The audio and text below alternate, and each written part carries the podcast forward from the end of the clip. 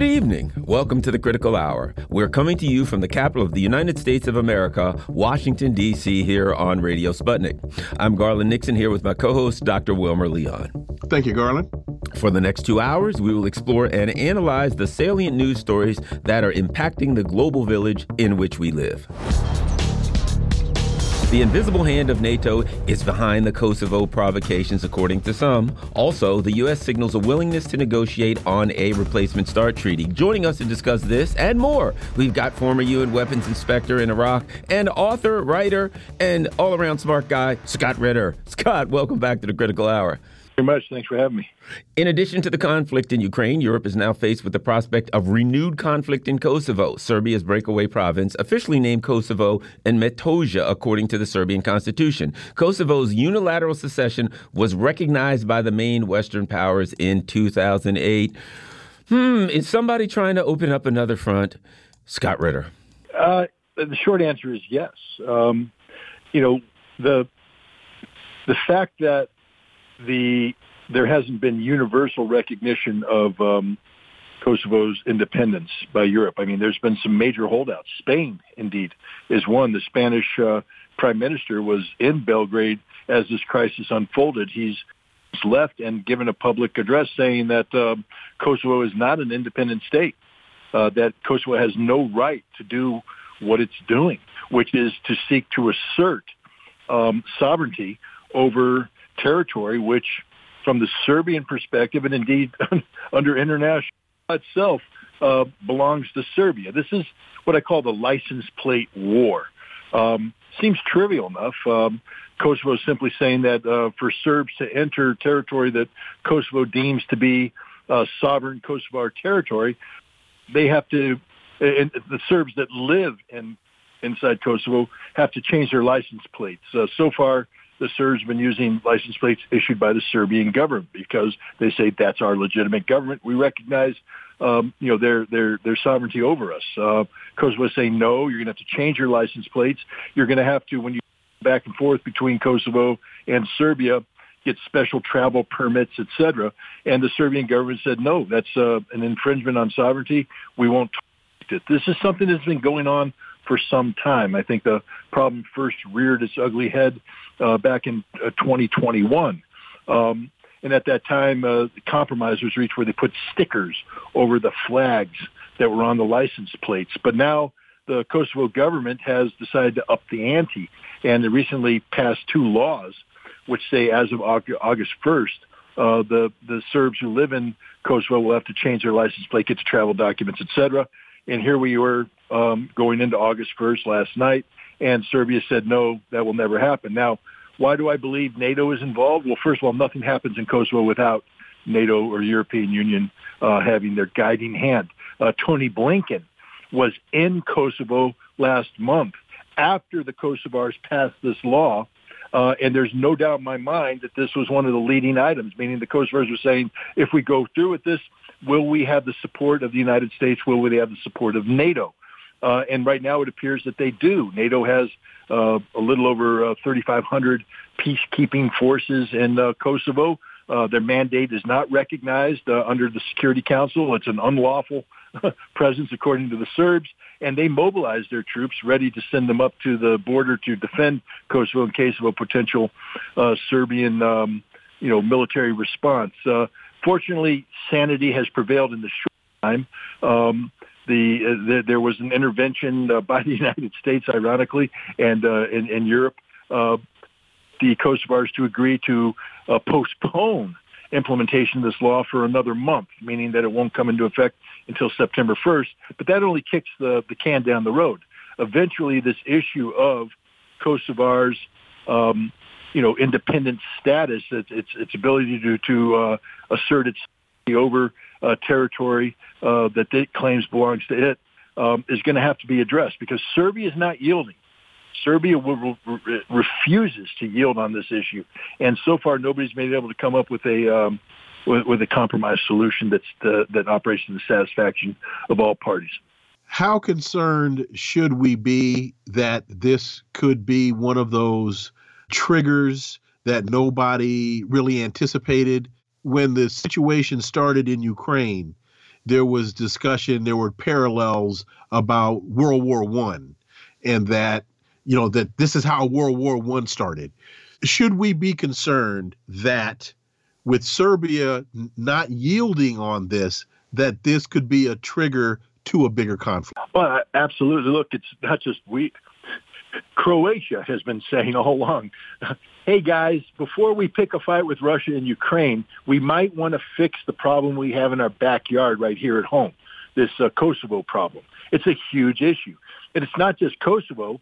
Uh, there's a Serbian element to the ongoing crisis in uh, Bosnia, um, where, you know, the, the, the Serbian population there uh, the, the, has challenged Uh, the, the right of a, of a European Union appointed uh, overseer uh, to, you know, uh, impose on what it deems to be its sovereignty. And the head of the Serbians in Bosnia have said that the solution may be for us to declare our independence from Bosnia and join with Serbia. So we could be looking at uh, the beginning of uh, Serbia uh, seeking, out of frustration of the unwillingness of the West to respect Serbian uh, the sovereignty, Serbian national aspirations, Uh, to create a greater Serbia uh, in, inside Europe that would inevitably lead to conflict with NATO. Uh, while NATO is distracted, by the way, uh, with Ukraine. There's three thousand five hundred NATO troops in Kosovo right now. Um, that's not sufficient to stand up to any uh, meaningful uh, Serbian, um, you know, uh, military action. Uh, You know, this, you know, NATO uh, Air Force would get mobilized. Um, Russia may, uh, has, has said that they will support Serbia, not militarily yet, but support Serbia. This could be the beginning of a, uh, of, uh, this could be the trigger of a NATO-Russian uh, conflict that has so far been avoided in Ukraine. Absolutely. It's a, it's a, it's a threat. You know, my immediate thought was, well, the U S is doing this, but there are other entities, the U K, M I six, et cetera. There are other hawkish entities in the European theater that could be involved also here, because it just seems to me there's so many hawkish entities that they're up to no good all over the place. Scott. Absolutely. Look, the, the Germans started this back in nineteen ninety-two when they recognized uh, Croatian and Bosnia uh, independence from uh, from uh, Yugoslavia. Uh, and, and therefore uh, setting in motion events that created a, the, the, the Civil War. Uh, and we're still living with the consequences of that today. Um, you know, so, and there's a heavy German hand here as well. Um, this, you know, this, this is uh, about, uh, you know, European ambitions who always viewed, um, you know, Yugoslavia and Serbia as problematic and um, was seeking to curb Um, what they considered to be the, uh, you know, the poison of Serbian nationalism. Um, but now we have a situation where NATO has not been, um, you know, focused on this problem. I think there was many assumptions being made about the defeated status of Serbia, up to including uh, people trying to get Serbia in the European Union and join NATO and things of that nature. Um, the Serbs aren't heading in that direction. They're heading in the exact opposite direction, and. Um, You know, but again, this might be one where, um, you know, Europe's appetite uh, exceeds its ability to provide. Uh, NATO isn't what it used to be. Um, you know, NATO is already stressed in Ukraine. And, um, you know, NATO, I don't believe, will be able to generate the uh, kind of political and military um, unity necessary for um, to stand up to Serbia. Already, like I said, Spain has said Kosovo is an illegal entity. There's other European states that believe the same thing. And um, for NATO to try and act in Kosovo or act in Bosnia um, would, would create, you know, the kind of rift that could tear NATO apart. All this while President Biden has stated that Washington is now ready to work with Russia in order to negotiate the creation of a new framework for nuclear arms control that would replace the Strategic Arms Reduction Treaty, or START. The president insisted that Russia should now demonstrate readiness to coordinate with Washington in the sphere of nuclear arms control. Your thoughts, Scott Ritter? uh, I, I love the word insisted. Um, yes. You know, you know uh, first of all, arms control agreements to work require an element of trust. I mean, that was the old Ronald Reagan, you know, when he stole the the, the, the Russian saying, "Dovraj no proveraj," trust but verify. Um, you know, with the emphasis on verification, that's where people like me came into place, the weapons inspectors, on-site inspection, et cetera. Uh, assuming that that trust existed, trust no longer exists between Russia and the West, especially between Russia and the United States. Russia now knows that the United States cannot be trusted when it comes to arms control. They know that because uh, the United States lied during the I N F Treaty about uh, the capabilities of the Mark forty-one Aegis ashore, uh, trying to tell the Russians, no, no, no, no, man, this is only, only an anti-missile defense thing. Those pods, they you can't them to Glickums or, you know, uh, cruise missiles, or we're not going to convert the missiles to things. No, no, no. Well, it turns out within days of the U S withdrawing from the I N F Treaty, we fired a ground-launched cruise missile from a, um, a, a Mark forty-one pod, uh, proving what the Russians said all along, that this was dual-capable, fully capable of launching uh, I N F-capable missiles. The United States can't be trusted because we lie, we cheat, we steal. The same thing with the START Treaty. We are cheating as we speak, both in terms of submarines and bombers. The Russians know this. Why would they want to work with us when we can't be trusted? And the last component is Russia just spent billions of dollars um, converting its strategic nuclear forces into an unbeatable, um, you know, uh, they have deployed new weapons, which we can't touch, which frankly scare the living dog poop out of us. Um, that's why suddenly there's interest, because Biden's saying, oh, my God, the Russians have all this capability, and in order for us to respond, we're going to have to spend trillions of dollars at a time when our economy is in a recession. How do you think we're going to go to the American people and say, you got to spit up three hundred billion dollars next year to rapidly modernize our nuclear force? Uh, and the American people are going, you got to feed us. You got to get baby formula on the shelf. You got to lower the price. There's a lot of things you need to do, Biden, before you come to us. As, and by the way, if you need that money, stop sending it to Ukraine. Stop provoking war with China if you need that money. Uh, th- this is a discussion Biden doesn't want to have. So he's insisting that Russia solves his domestic political problem by coming to the table and being willing to ne- negotiate weapons they've already spent money developing for weapons that are still on the drawing board here in the United States. I think it's a non-starter. Before we go, your thoughts on the Pelosi-Taiwan issue? If Pelosi lands Taiwan, as it appears she will, uh, it's a clear signal that the United States no longer recognizes its one China policy, that we've made a determination that Taiwan is a sovereign state, uh, worthy of the visit of number two in the line of succession in the United States. Pelosi will be allowed to land. Pelosi will be allowed to depart, and then China is going to take Taiwan off the face of the map, and it's our fault. You know, that's exactly what I thought. It's funny because everybody's talking about what they'll do if she lands and will they try to stop her, blah, blah, blah. I thought to myself, I thought, well, if I'm in, come on in. See you later. You leave. Bye. Have a nice day. And at that point, now, this is my property. This is my province. So it's funny you say that because that's what I thought. It's kind of the obvious thing. If I was China, that's what I'd do. Why complicate things by purposely engage, creating a situation where you're engaging with the uh, with, with the Ronald Reagan battle group, carrier battle group? You don't need that. Let Pelosi go. Let the battle group disperse, and then you take Taiwan. I think you were right. Make them think that everything's calmed down and, uh, okay, now time to take care of business. We've been talking with Scott Ritter, former U N weapons inspector in Iraq. You can find his writings all over the place. He's an author. He's got books, you name it. You're listening to The Critical Hour on Radio Sputnik. I'm your host, Garland Nixon, with my co-host, Doctor Wilmer Leon. More on the other side. Stay tuned.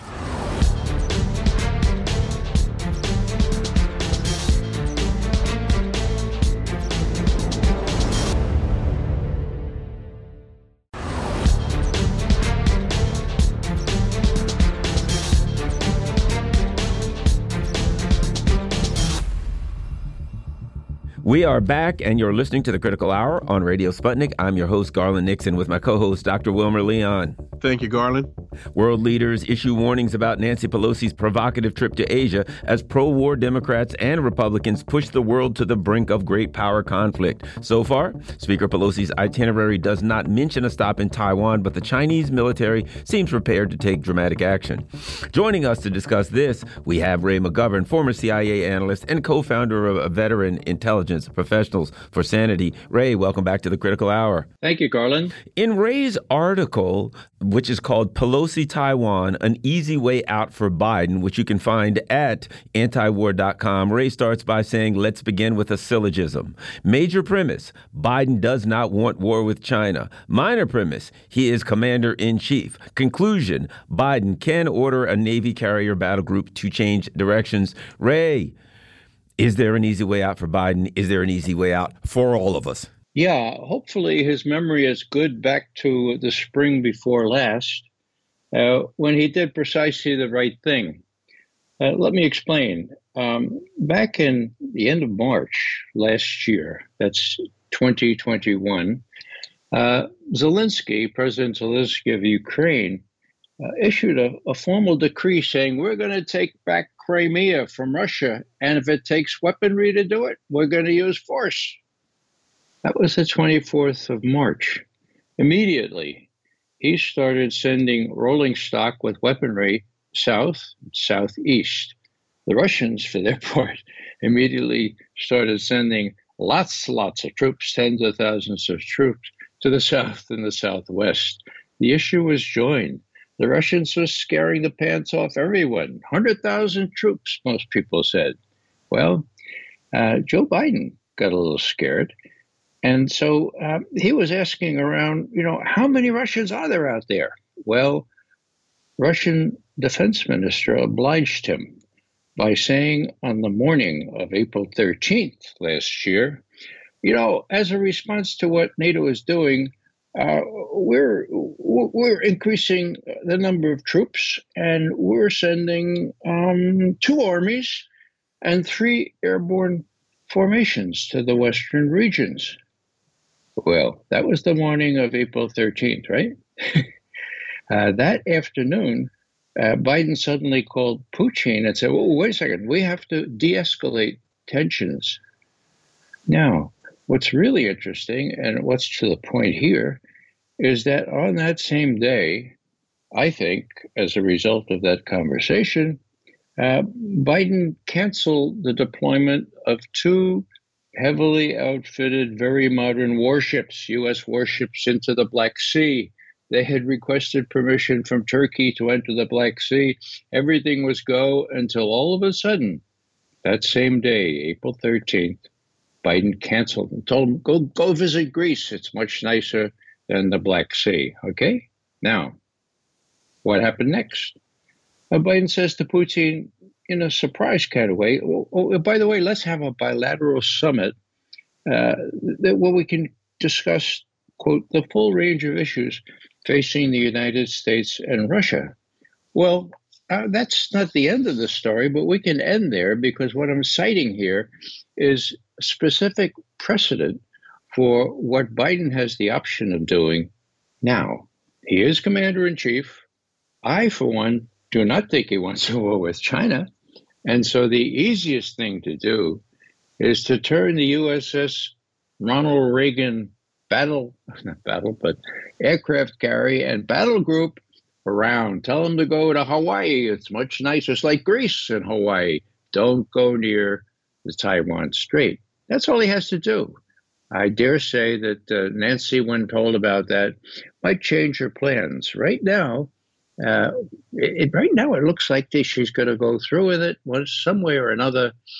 And the only thing I'll tack on to that is, you know, the people in the White House seem to be really kind of seventh graders. Uh, this this fellow, uh, what's his name, uh, John Kirby, uh, he said two days ago, look, um, there's no reason. There's no reason for China and the U S to come to blows over this. And then today he says, there's no reason. There's no reason for these recent threats by the Chinese government. Well, he doesn't get to decide whether people come to blows over this. That's the important thing. The Chinese get to decide, and they are in a position of overwhelming superiority out that way. The Pentagon, White House really should take note. And Ray, as your point about Biden being the commander-in-chief, he could also, since I believe Pelosi is on a military transport, he could call the Pentagon and tell them, don't fly her to Taiwan. He, he could, I think he could do that. And as the president, while he was on the campaign trail, he talked about leading with diplomacy.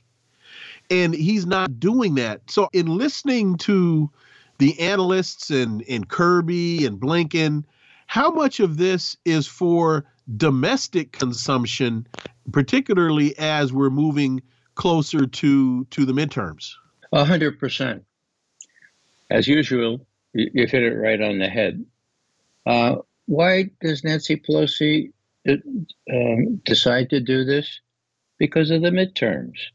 Uh, she wants to sort of, if she's going to, if the Dems lose, she's out, of course, uh, never to come back at her age. Uh, she wants to go out with a flourish, seeming really, really tough. Well, you know, it's going to be a debacle for the Dems, and she should have realized that. The the amazing thing is that she didn't apparently coordinate this with Biden or with the Pentagon.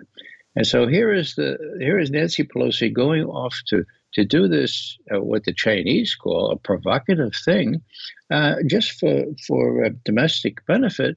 And it's going to backfire because either she's going to get Biden to do something that he will have to defend himself against for not standing up to the Chinese, or the Chinese are going to move against uh, uh, Speaker Pelosi.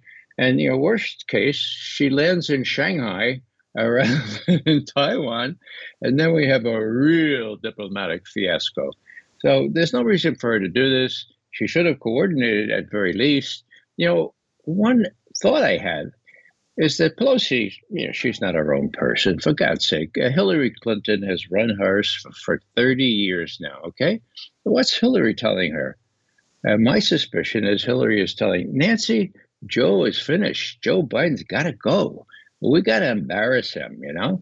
Uh, I mean, if he doesn't protect you, or maybe he'll he'll, he'll call the, the visit off, tell you to come home. Wow, then we got him. Then he's weak against the Chinese as well as against the Russians. And we can get our candidate, Kamala Harris, or somebody I bless, says Hillary, into the next run. You know, Caitlin Johnstone has an interesting article. It's China is issuing the same red line warnings about Taiwan that Russia issued about Ukraine. When I hear these fools in Washington saying China's bluffing, here's the thing about it. If I'm standing there and you're pointing a gun at me and I say you're bluffing, I think he's bluffing. The problem is the stakes are too high. The problem is it's fine to say that in a game of cards. Worst case scenario, you lose fifty bucks. Okay. In a game of war, if you're, I think he's bluffing, but if he ain't, a lot of people are going to die and you could throw the world into great power conflict. It shows how irresponsible and how far from reality our political leaders have gotten, Ray. Well, I'm not going to disagree with you on that, Garland. Uh, the important thing to remember here, in my view, is that this is twenty-five years after Speaker Newt Gingrich visited Taiwan. What has happened in China in those twenty-five years? My God, they are a formidable, a formidable foe, not only economically, but now militarily.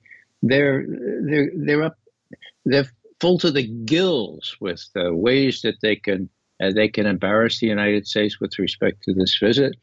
And they're in a position of such strength, particularly in that particular area, that I think that comparing it with twenty-five years ago is a is really a bad mistake. This business of parsing Chinese words, parsing Chinese warnings, well, you know, that, that can be useful. But just look at the situation. Look at China and Russia. Now, in this tectonic shift of the correlation of forces, they're together, and the U S happens to be losing with its proxies in Ukraine. Uh, it's, it's, it's, well, as you say, Garland, it's really not very smart. It seems to be crazy for the U S to be challenging China when China is not really challenging us. One of the other dangers I see here is if China doesn't respond immediately, then analysts here will say, oh, see, they were bluffing, failing to appreciate they'll respond on their terms, in their time, when they're ready. And the Chinese foreign minister says, uh, we have repeatedly made clear our firm opposition to Speaker Pelosi's potential visit. If the U S insists on making the visit and challenges the red line, it will be met with resolute countermeasures. But they don't say what those resolute countermeasures are.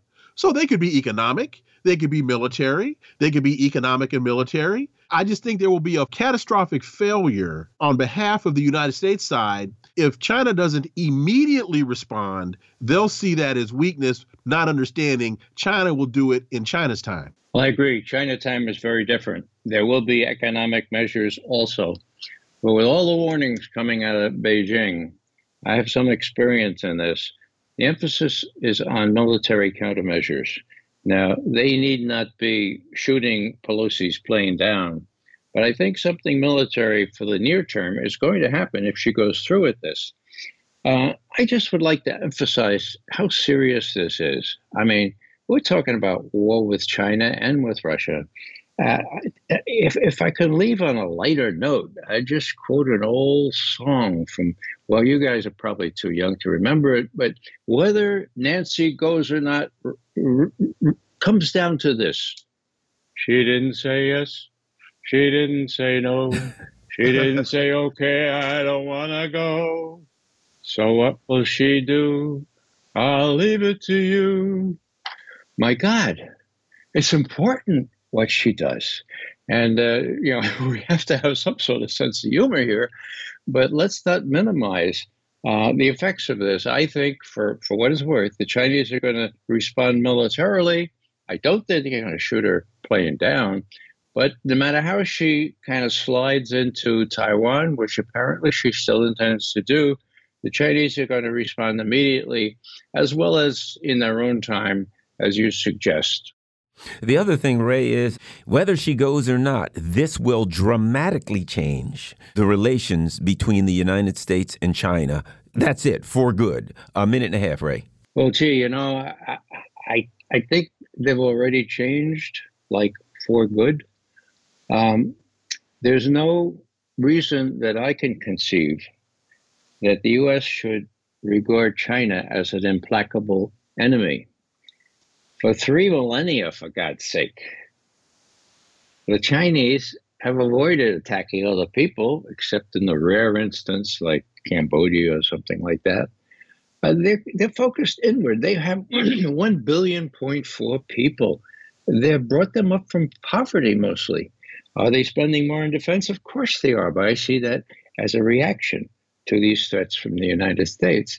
So not only is it not necessary, the only people who profit from this are the Navy and the people who supply the Navy with weapons. There's talk about doubling the size of the seventh Fleet. Well, there you go. That's billions and billions of dollars expended when our kids are going hungry, when our schools are going unfunded, and when so much else could be done.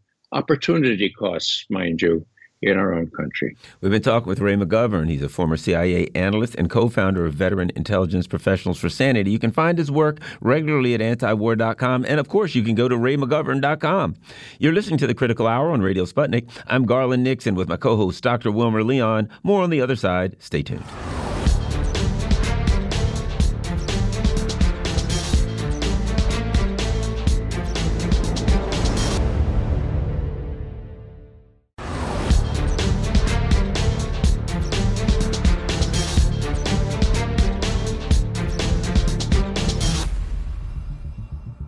We are back, and you're listening to The Critical Hour on Radio Sputnik. I'm your host, Garland Nixon, here with my co-host, Doctor Wilmer Leon. Thank you, Garland. The F B I raided an African socialist group's offices claiming ties to Russian intelligence. The accusation seems to center around a member of the group who ran for mayor. Joining us to discuss this, we have Doctor Gerald Horne. Doctor Horne is a professor of history at the University of Houston in Texas. He's an author, historian, and researcher. Doctor Horne, welcome back to The Critical Hour. Thank you for inviting me. The Black Alliance for Peace has released a, uh, a condemnation of the action, and it reads as follows. The Black Alliance for Peace unequivocally condemns and opposes the latest domestic U S state repression and intimidation tactics currently being leveled against the African People's Socialist Parties. Black Alliance for Peace believes that these raids continue the history of state repression directed against black people in the U S. This repression now occurs under the guise of opposing adversary nations, but regardless of how these actions are characterized, black people still bear the brunt of surveillance and police violence. Here's a line that concerns me from one of the other articles, Doctor Horne. And the line's like this. It's not just the Uhuru movement the F B I is investigating. Other political groups in Georgia and California are also accused of working with Russians and spreading their propaganda. Doctor Gerald Horne, your thoughts? Well, obviously, uh, this is an outrage. And I should say to begin with, in the interest of full disclosure, that for years now, I've been doing a weekly report on international affairs on the radio station in Saint Petersburg, Florida, of the Uhuru movement and their affiliate, the African People's Socialist Party. However, before the authorities listened to my words and sent a battering ram to my door with flash grenades, uh, let me quickly add that I do not have a monogamous relationship with the Uhuru movement. In fact, I publish books with a Monthly Review Press, which is the, an independent socialist platform. I've appeared on the radio station of the Party of Liberation and Socialism. I've published books with the Communist Party publishing arm. I hope that doesn't get me into trouble. And as well, I've appeared on the networks of Deutsche Welle in Germany, Radio France in Paris, Pacifica Radio, Russia Today, Sputnik. And in fact, I used to write regularly for the Los Angeles Times in the early nineteen nineties, and I certainly did not agree with their position on historic Palestine. And so I say that in part with tongue in cheek, but in part seriously, because this raid on the African People's Socialist Party in Florida and in Saint Louis, my hometown, and my old neighborhood, in fact, in Saint Louis, I hope that doesn't get me into trouble too, is a warning sign, because it's clear that what drove this outrageous attack was their position on foreign policy. More to the point, their position on the Ukraine crisis, because supposedly, allegedly, uh, they have some sort of relationship with a man in Russia that the United States is accusing of meddling in U S internal affairs. Now, as far as we know, despite this uh, outrageous attack, uh, flash grenades, battering rams, handcuffs, there are no criminal charges directed thus far at those who were rousted in Florida and in Saint Louis, but this may be an auguring of things to come, and if so, let us immediately put on the record that this is once again evidentiary of the hypocrisy and double standard of U S imperialism. Uh, as we speak, we know that Viktor Orban, who is a favorite of the Republican right wing, is headed to Dallas to speak at a conservative political action conference. There have been many trips abroad of the Republican right to Hungary, to Budapest specifically, to sup at the table of Mister Orban. And by the way, according to specialists, when a close aide to Mister Orban recently resigned from his inner circle, the reason was that Mister Orban had lifted rhetoric from Hungarian fascists of the nineteen thirties. But according to analysts, this was because Mister Orban, the consummate cynic and opportunist, thought that this would appeal to his Dallas audience. Now, that's a sobering thought here in the United States, which likes to preen and posture as a so-called paragon of democracy. And that's not even to mention what's happening on the electoral front. We know about how the Israeli lobby has intervened to defeat in Democratic primaries Nina Turner in Ohio, Donna Edwards in Maryland, They're now going after, believe it or not, a Jewish man, speaking of Congressman Andy Levin of Michigan, because supposedly he's not sufficiently enthusiastic about Israel's rapacious policies towards the Palestinians, and so they want to defeat him too. So the message to we of the United States is only the right wing is allowed to be internationalist. Black people in particular are not allowed to be globally minded. They want us to stick to this domestic knitting and not to organize aggressively to halt this spreading fascist wave that's inevitably reaching these shores. And if we are so dumb as to follow that demented advice, we will be doing a disservice not only to our besieged community, we will be doing a disservice to the memory of Frederick Douglass, who campaigned vigorously in London at a time in the eighteen forties when London and Washington were at sword's point. It will be doing a disservice to Paul Robeson, who, of course, reached out his hand of friendship and solidarity to Moscow at a time when the United States was saying that Moscow was the embodiment of the evil empire. I dare say that what Robeson and Douglas did, it tended to bear fruit and dividends for our besieged communities. And if we do not follow their path, we will only be dooming ourselves. I'm glad you brought up the Israeli government, the Zionist government's influence in our elections, because that's exactly where I was going with the uh, Urban Empowerment Action PAC that Bakari Sellers is the front person for. I'm trying to understand, and, and I ask this in all seriousness, what's the difference between what uh, the Uhuru movement is being alleged to be doing with Omali Yeshitela as its front person and what Bakari Sellers is doing for the Urban Empowerment Action PAC? I, I don't understand what the differences are. So this is hypocrisy at its highest. Oh, and the other thing is that in all the articles on this that I've read, I still haven't really seen them explain what propaganda they are promoting. Apparently, allegedly, the propaganda is to be against racism in the United States. That's oh. propaganda. It's like the worst days of the Red Scare. Recall, or perhaps you gentlemen are not old enough, but certainly I am. I recall a time when if Russia said that it was against tooth decay and you were against tooth decay, that meant that you were purportedly some sort of Russian agent.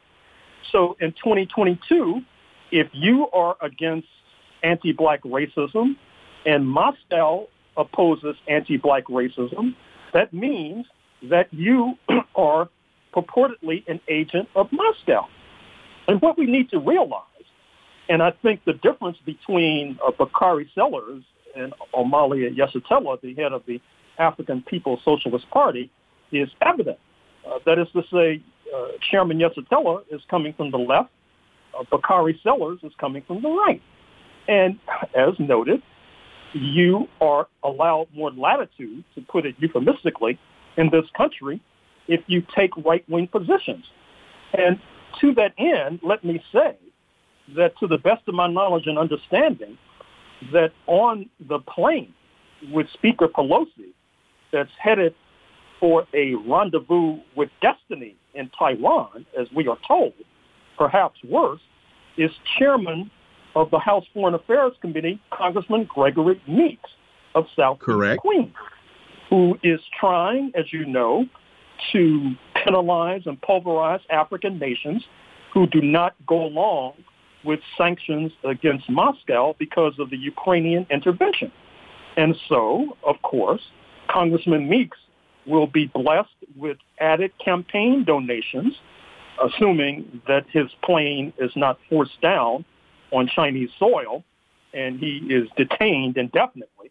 As a matter of fact, to be frank with you, I hope that the Chinese comrades will uh, give him some time to cool off and perhaps uh, reduce his hot-headed nature uh, with a spell uh, under Chinese detention, uh, that could be something that would be a boon for world peace, certainly a boon for his community in Southeast Queens, which he is neglecting, not only neglecting, but is sabotaging by joining in to this harebrained venture by Speaker Pelosi, which, if we are not careful, could easily lead to World War Three. You know, there's another article where they're talking about the, uh, what they were allegedly involved in. And this is where it gets fuzzy. They go, go on to, in this article to talk about, you know, the Russians interfering in, in the elections. And they they say that this organization ran a candidate, Jesse Neville, who got one point six seven percent of the vote. And this is where it becomes preposterous. We're to believe that the Russian government felt if only we could get one point six seven percent of the vote in the Saint Petersburg, Florida's mayoral race, we could somehow turn the tide against the United States empire. That's the other part of it. You know, it's like the uh, original Russiagate thing. It sounds like there's something there, but every time you turn over a rock and look beneath it, you don't find anything. And this is the same thing, one point six seven. Basically, they exercised their constitutional right to run for office. Doctor Horne. Really quickly, Garland, they said he got one point six seven percent of the vote, and they said something along the lines of, and that was really odd. The, the fact that the guy got one point six percent of the vote, that was odd for him. Doctor Horne. Well, I think that understandably we're making light, to use your word, Garland, of this preposterous situation. But it's deadly serious.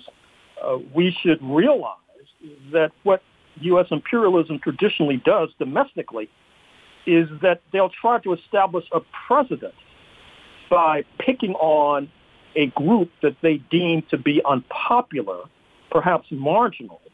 And then after establishing that precedent, they come for the rest of us. At the top of my remarks, I mentioned a number of entities with which I'm associated with. It would not surprise me at all if next on the hit list would be, for example, Pacifica Radio, uh, which has an affiliate, as you know, in Washington, D C, and affiliates across the country, Uh, whose broadcasts, featuring myself, uh, could be seen by Washington as echoing so-called Russian propaganda.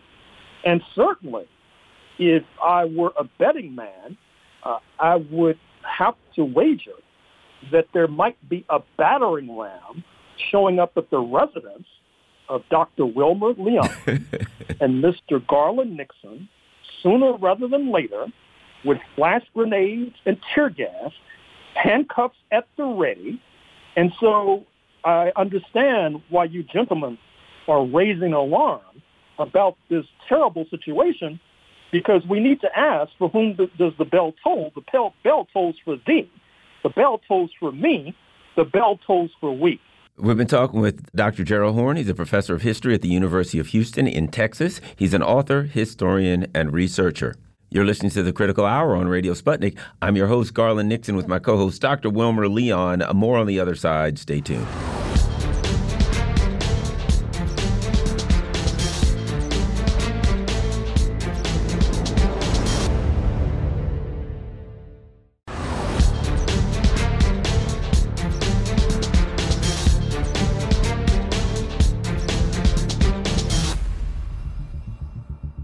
We are back, and you're listening to The Critical Hour on Radio Sputnik. I'm your host, Garland Nixon, with my co-host, Doctor Wilmer Leon. Thank you, Garland. Secretary Blinken has participated in the first call with Sergei Lavrov since February. Also, Ukraine attacks Crimea on Navy Day, and Russia names the U S as its principal threat. Joining us now to discuss this, we have Mark Sloboda. He's a Moscow-based international relations security analyst. Mark, welcome back to The Critical Hour. Garland, Doctor Leon, thanks for having me. It's always an honor and a pleasure to be on The Critical Hour. Reuters reports President Vladimir Putin on Sunday signed a new naval doctrine which casts the United States as Russia's main rival. Mark Sloboda, your thoughts? Yeah, okay. So, I mean, this was done in the context, uh, one, of Russia's annual Navy Day, which is an important holiday, particularly in Russia's naval cities, which would be Sevastopol, um, Saint Petersburg, Vladivostok, and, and to a lesser extent, Murmansk. Um, and um, it is um, also when the Russian president signed a new updated naval doctrine. And he was talking specifically uh, about the U S Uh, attempt to dominate the world's oceans, which I don't think anyone can call into any question. uh, I mean, the U S likes to parade uh, its military um, fleets uh, off of other countries' coasts under the thinly veiled guise of um, uh, freedom of navigation exercises. But the minute that anyone else's ships even looks like they might be entering their hemisphere, it is suddenly a huge major security threat to the United States and, and so on. Uh, so, um, you know, they make pretty clear, uh, you know, from either side, uh, their use of their navy, and it is the most powerful navy in the world at current time, um, to to dominate the world's oceans. And and Russia is, you know, when you're talking coming down from the United States and then probably China with the new premise uh, of its uh, new aircraft carriers, they're working on the third one now, that that China is is. quickly building a blue water navy that is capable of challenging the U S globally, uh, not globally, but uh, locally off their own coast, right, and in the South China Sea. Uh, Russia does does not have the same capability, having only one aircraft carrier, and that being Uh, not in the best of condition.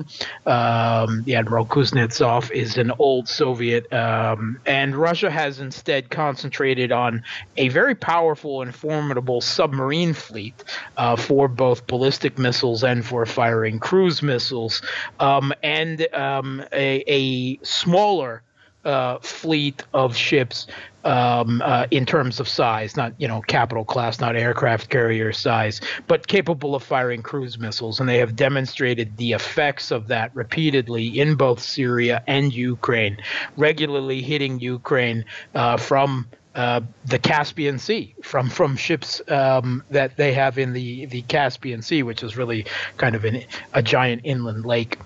Um, and Russia is not a global power to threaten the U S in the seas, except in, in the course of submarines. So therefore, of course, the U S is an extremely significant threat uh, when it comes to uh, its ability to use its navy to, to say, isolate other countries or to project force, uh, you know, in basically every corner of the world. Uh, this article says that the main threat to Russia, the doctrine says, is the strategic policy of the U S to dominate the world's oceans and the movement of the NATO military alliance closer towards Russia's borders. It also says, guided by this doctrine, the Federation will firmly and resolutely defend its natural interests in the world's oceans. Two things I, I draw from that. One is, and I think this is some of what you've been speaking to, the defensive posture as opposed to an offensive posture that Russia has been taking for quite a while and seems to be continuing to take, as well as it's important, I think, to always assess these things by what is the strategy of the country in question? Because you just mentioned that Russia is not building a lot of aircraft carriers. It's put its money in submarines. So you've got yeah. to look at where they're putting their money and how efficient that strategy will be for what it is that country is trying to implement. Hopefully that makes sense. Yeah. So I mean, the first part, uh, I would say, yes, it o- is overall an extremely defensive strategy, right? This is this is not meant to be a blue water na- uh, navy to challenge, you know, the hegemon, um, uh, with, you know, the sole exception of the strategic deterrent of ballistic missile submarines, which again are are really, when when viewed for their intended use, a, a defensive purpose of themselves.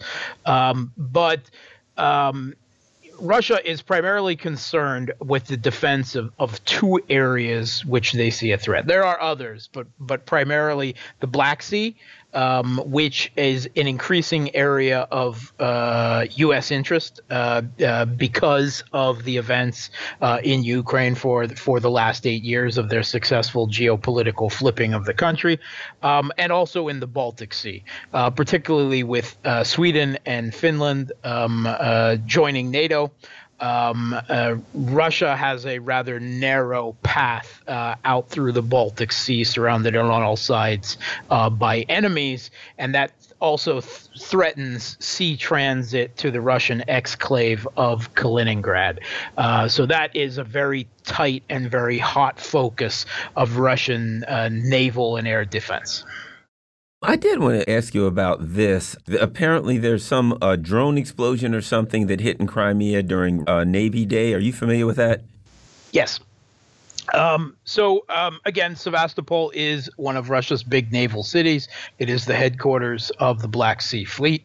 Um, I've I've been there. I have family there. Uh, so I'm quite familiar with it and how important Navy Day is, particularly locally there. Um, and uh, the, the evening before Uh, the festivities uh, uh, were to take place this year, um, a small commercial drone containing a small uh, explosive, uh, much of it uh, being described as makeshift, was flown into the courtyard of the Black Sea Fleet's naval headquarters there. Um, it exploded, uh, and some five to six people received light injuries as a result. But because of the, the threat of follow-on, um, this was uh, uh, it caused the uh, Russian government to to cancel the festivities in Sevastopol. Um, this is almost assuredly a Kiev regime saboteur group. Um, it's no surprise. I mean, they still have them in Kherson, and, and it is certainly possible to um, infiltrate uh, Crimea. Um, and uh, they, they obviously couldn't get anything more formidable in, but they received a bit of a P R and psychological victory uh, with, you know, forcing Russia to, to cancel their Navy Day festivities there. It's not really a military show of strength, but, uh, you know, it, it, it does have a bit of psychological punch, the idea that, that they can, however, ineffectually, you know, strike anywhere. That's the idea they're trying to to bring in. Uh, the uh, Kiev regime, uh, Zelensky's presidential advisor, Alexei Arestovich, uh, suggested that this drone uh, evaded a Russian air defenses, um, and and that Russian air defenses are weak and incapable. And this is, of course, ridiculous because this is a small commercial drone. It doesn't have that distance.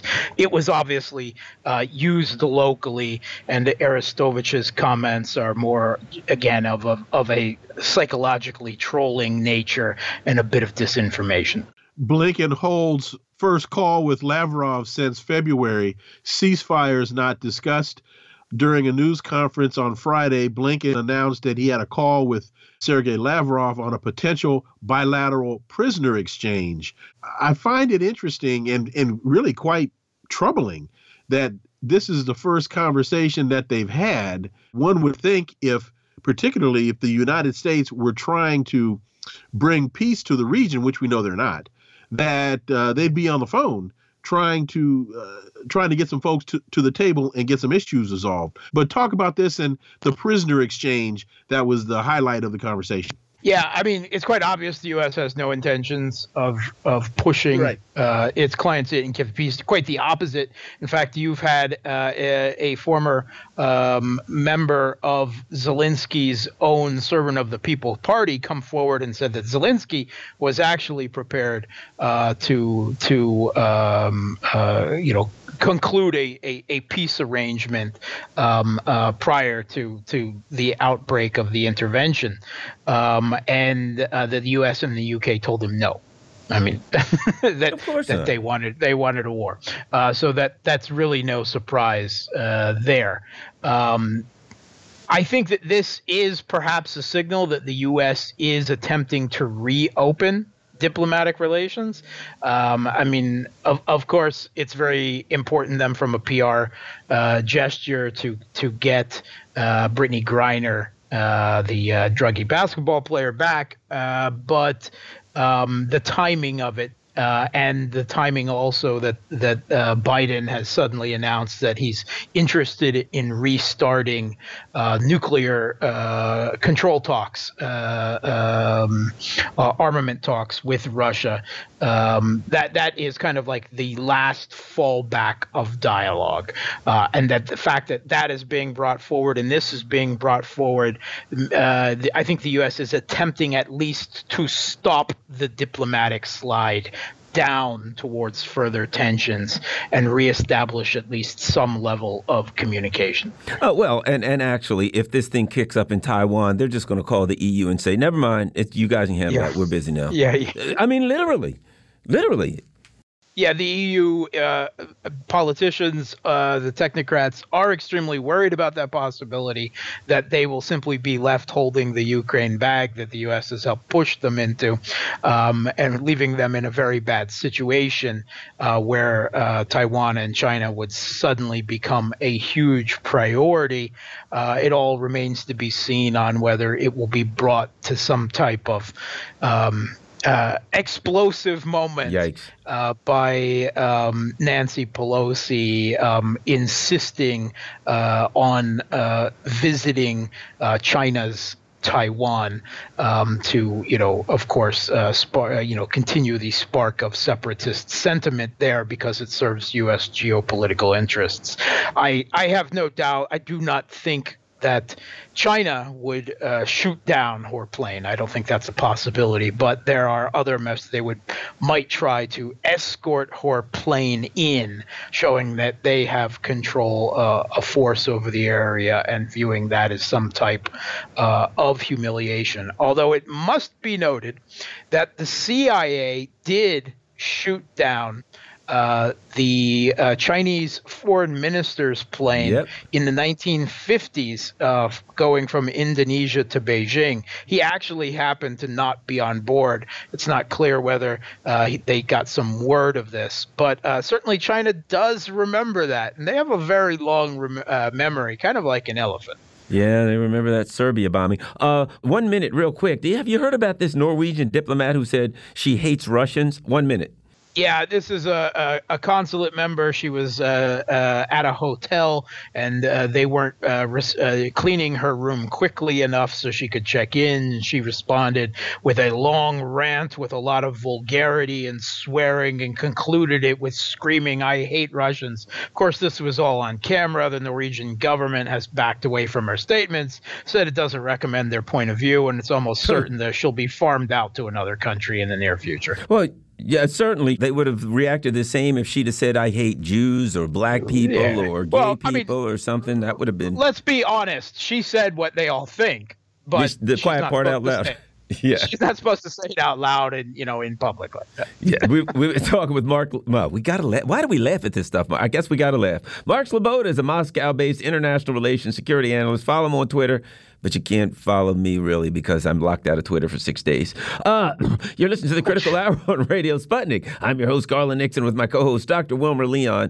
There's another hour on the other side. Stay tuned.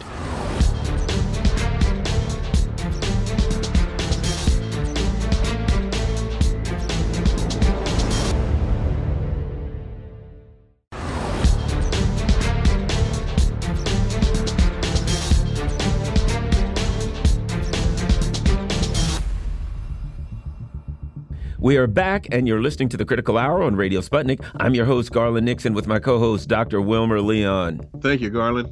Iran has announced that it has the ability to make a nuclear bomb, but no desire to do so. And the Lebanon-Israel offshore gas dispute could turn into a kinetic war. Also, Iran border guards have clashed with members of the Taliban, and the Ukrainian grain debacle continues. Joining us now to discuss this and other articles we have, Laith Marouf. He's a broadcaster and journalist based in Beirut, Lebanon. Laith, welcome back to The Critical Hour. Thank you for having me. Well, this green stuff out of Ukraine has been a mess, but now a grain shipment movement left Ukraine on Monday morning headed to Lebanon, the first such departure since the Russian invasion of Ukraine in February. Due to arrive in Istanbul on Tuesday, the ship left under a new safe passage agreement between Moscow and Kiev, brokered last month by Turkey and the U N. Uh, I know Lebanon's had some really tough times lately. Your thoughts on this latest turn of events, Laith Marouf? Well, this is, uh, you know, surprising, given the fact that uh, just a few days before that, the Ukrainian embassy in uh, Beirut uh, demanded that the Lebanese authorities confiscate a Syrian uh, grain um, ship that uh, landed in port, in port uh, of Tarablos, Tripoli, uh, bringing uh, wheat and uh, other grains to Syria. Uh, claiming that that wheat uh, that has been sold by Russia uh, is uh, has been stolen and pirated from Ukraine. Uh, so, you know, to see that the first shipment coming out of Ukraine after these uh, threats that are stopping um, grain shipments to the region, um, that, that the fact that the first ship coming out of Ukraine from Odessa port is going to end up in Lebanon, I wonder how much these two stories are connected. Uh, but as we see, uh, Russia is trying its best to make sure no country in the world is affected uh, with shortages of uh, wheats and uh, wheat and grains um, because of the war in Ukraine. What's the condition of the Lebanese port since the explosion? Is the port in a condition to where it'll be able to receive the grain, store the grain, and distribute the grain that it that it received? I mean, I'm glad that you asked this, because yesterday, actually, there was a fire in the old grain silos in uh, the port of Beirut that finally brought down a huge section of them. Um, you know, since the explosion in the in the port, those grain silos, uh, as many remember, were partially destroyed, and uh, there's a pile of uh, wheat there that uh, every once in a while, when there is uh, enough sun, catches a fire. And uh, so, yes, uh, the port of Beirut is not ready to uh, accept shipments of wheat, but the port of Tri- Tripoli, where, as I mentioned just before, the uh, shipment of uh, wheat coming to Syria uh, was, uh, por- you know, docked. This is now a has enough silo granaries to uh, take on these uh, shipments. Um, and the issue that looking forward uh, for the region in terms of stability of these essential grains, the only solution is the liberation of East and North Syria, uh, the breadbasket of uh, the whole Levant that the Americans have been looting all that wheat and e- exporting it to the black market. If that wheat of Syria is uh, comes back to the uh, holdings of the people of Syria, then we can feed the whole region without needing to worry about what's happening in Ukraine and Russia. I did want to ask you also, there's another big Lebanon story. The Lebanon-Israel dispute over offshore gas fields seems to be coming to a head. Apparently, there's escalating tensions, and there's been recently some statements made by the head of um, Hezbollah. What's happening with that particular dispute? Oh, there was an interview with the uh, Secretary General of Hezbollah, Sayyid Hassan Nasrallah, on Al-Mayadeen in commemoration of forty years since the creation of the organization. And in this interview, uh, Sayyid Hassan Nasrallah said that they are ready to basically sink all offshore facilities that the Zionist colony has by uh, September first if the Lebanese uh, people are not allowed to extract their own gas and oil from their own waters, and if the Zionists uh, loot some of the gas that is in the disputed uh, waters. So we have already an ultimatum. Um, he announced that there's one hundred fifty thousand guided missiles uh, that are ready to hit all targets in Israel. And uh, yesterday, The uh, Hezbollah released a video, which uh, was a dramatic thing that the Zionist media has, has been stuck on since yesterday. Uh, it, it showed uh, the uh, uh, gas extraction platform in the Karish disputed field, uh, along with the two uh, gas extraction ships that are working along with this extraction platform, uh, all through the scopes of a uh, surface-to-sea missile system, the Yachnot missile that uh, sank the Israeli frigate in two thousand six, uh, meaning um, with we could see the coordinates, the exact coordinates of all those assets that are to be sunk, and uh, which means um, the uh, actual assets, the military assets that Hezbollah has, these these missiles have been um, taken to the correct location they need to be. They have been installed, their bays have been opened, and all they are waiting for is uh, an order to target. Uh, and uh, that meant that the uh, American negotiator, Hochstein, uh, came running um, to Lebanon. Uh, today, he's, he's now already in Lebanon trying to uh, save uh, the moment before uh, all hell breaks loose. And, and what's your overall thought? Is he going to be able to stop this? Or do you think that Israel is going to back down? Or is the attack imminent? Well, look, we've, we're talking about the same part of the empire that is right now poking China in Taiwan for uh, a war with the visit of Pelosi. We're talking about the same people that are in charge that uh, led us to the war in Ukraine with the interference uh, there and, and, and raising the Nazis, uh, poking the you know the Russian bear to to response. So you know I don't know if uh, there is any more sanity left in the elite within the imperial order, uh, because uh, anyone that is sane will understand that uh, if uh, the Lebanese people are not given their full rights in terms of their uh, extraction of gas and oil from the of waters uh, of the Mediterranean, then the Zionist colony is going to burn.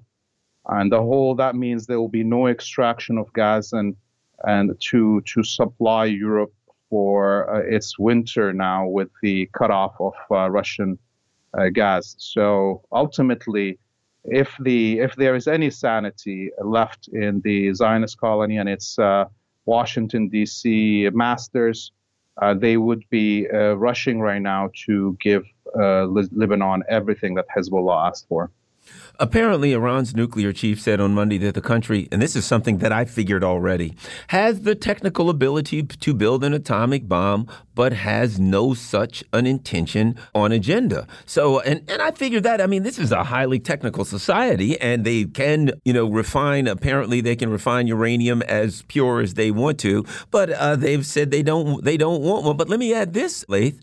Two weeks ago, the Central Intelligence Agency of the United States said the same thing. They released a statement saying they have no evidence that the Iranians have a military atomic program. Laith Maroof. Yeah, definitely. Uh, you know, th- this statement being made right now by the Iranian government is to uh, remind uh, the Europeans and the Americans that uh, if really Iran had the, uh, you know, decision, had made the decision to create an atomic bomb, it can.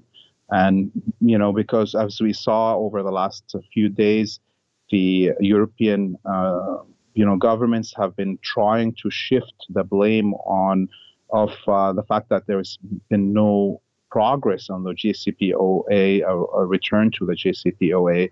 Uh, to shift that blame on Iran. And Iran has been coming out very strong in its statements against the, uh, you know, the Europeans who are acting like uh, lapdogs and uh, running behind their master. Um, and this statement is um, a clear indication that, uh, you know, in the situation that there is no deal and uh, the Zionist attack Iran, as has they been threatening. And of course, I don't think the Zionists are in any shape to do so, as we've just discussed. They're not even in shape to face Hezbollah. But if the Zionists do the illogical, insane thing, and they have known to be insane, that's how you become a Zionist, you have to be insane, uh, then uh, Iran is ready to build this nuclear bomb to defend itself. And what about the strategy behind the statements being made and the timing?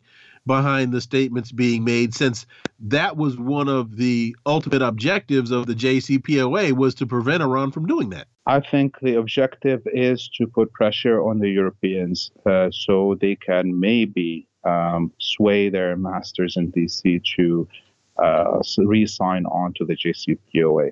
But uh, looking at how the United States is dealing all across the world, Uh, I'm starting to believe that the United States is intentionally uh, starting the, you know, the conflicts that we see both in Ukraine and one that is developing in Taiwan and one that is, you know, uh, developing right now in Western Asia. And that's specifically to create a ring of fire around Asia to cut it off from trading with the rest of the world. The United States knows that its economy is over, and the European economies are over. And the only way to force the rest of the world to buy the really badly built and very expensive products of the West is that they don't have they don't have any other option to buy from. And therefore, I think uh, an overview of all these activities across Asia will, you know, indicate that the United States is trying to ring the whole continent with fires to cut it off from trading with the rest of the world. Last but not least, there have been much discussion about what's happening on the Iranian-Afghanistan border. I understand there's been some shooting, some instability. What do you know about that? I mean, this is a volatile situation for Iran. It has no intention or need to create any conflict with uh, the Taliban government in Afghanistan because, as as we just discussing right now, it has a possible war coming on the way uh, on its uh, western front. So uh, to see these skirmishes, I wonder how much uh, intelligence is uh, being put uh, to force this. And, you know, because Afghanistan at the current moment Uh, is practically surviving on the handouts of Iran in terms of gas and, and oil and, and other services that the Iranian government is, is giving freely to the Iranian people, along with uh, giving housing to over two million Iranians, uh, sorry, Afghanis in Iran and so forth. Uh, I hope none of this uh, develops in any other m- more intense direction. Uh, because uh, the Afghani people cannot uh, afford to have an enmity with Iran. Based on what I hear there, would I be wrong in suspecting there could be outside entities working to destabilize that relationship? I definitely, that's my first feeling when I uh, read the news. Thanks a lot there, Laith. We've been talking with Laith Marouf. He's a broadcaster and journalist based in Beirut, Lebanon. You're listening to The Critical Hour on Radio Sputnik. I'm Garland Nixon here with my co-host, Doctor Wilmer Leon. More on the other side. Stay tuned.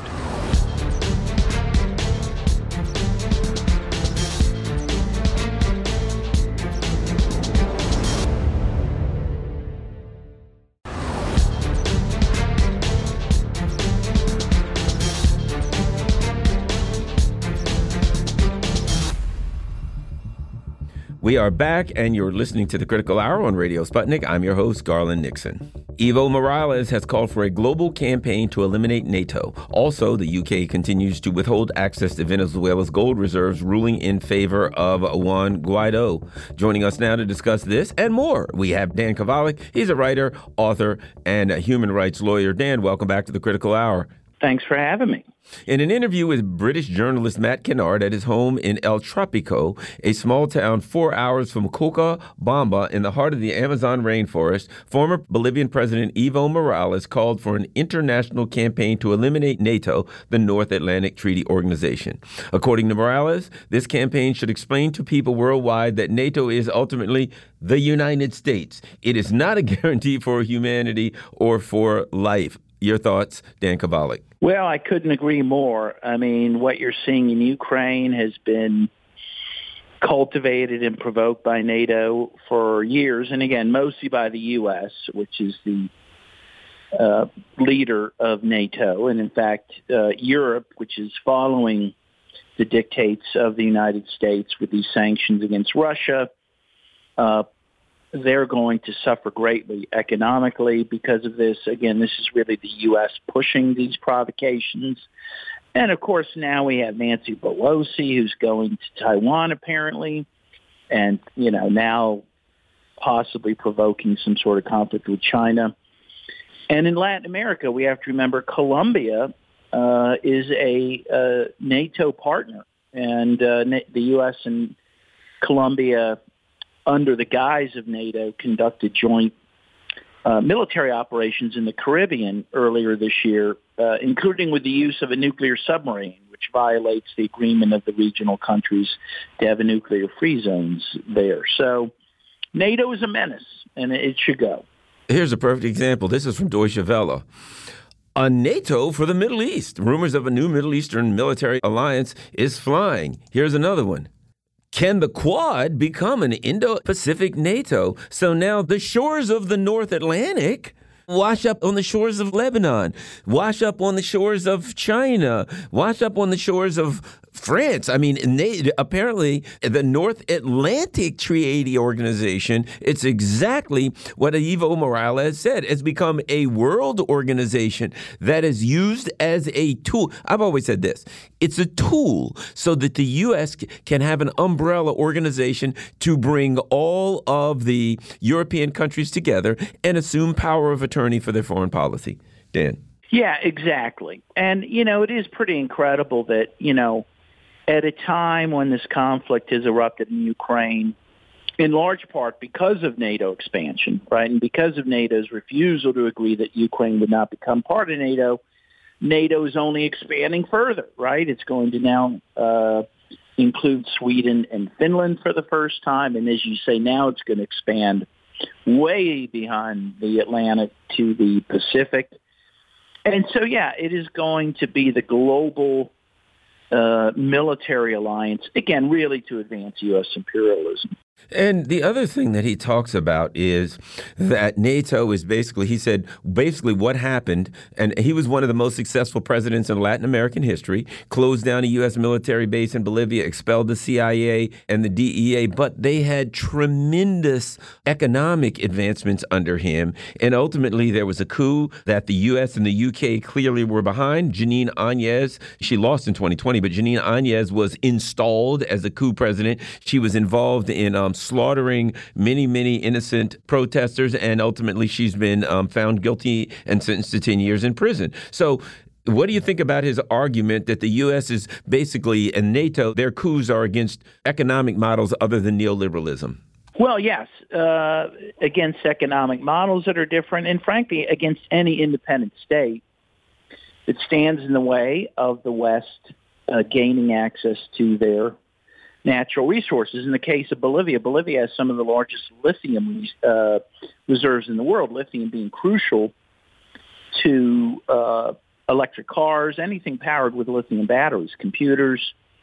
Uh, and in fact, recently the um, the head of U S Southcom uh, said that uh, the U S needs to maintain its influence in Latin America because of its incredible resources, and she did single out lithium as one of those. So it's not even just that you have to have an alternative social order. It's just that even if you have any um, desire to use your own resources for your people's own benefit, you're seen as a threat.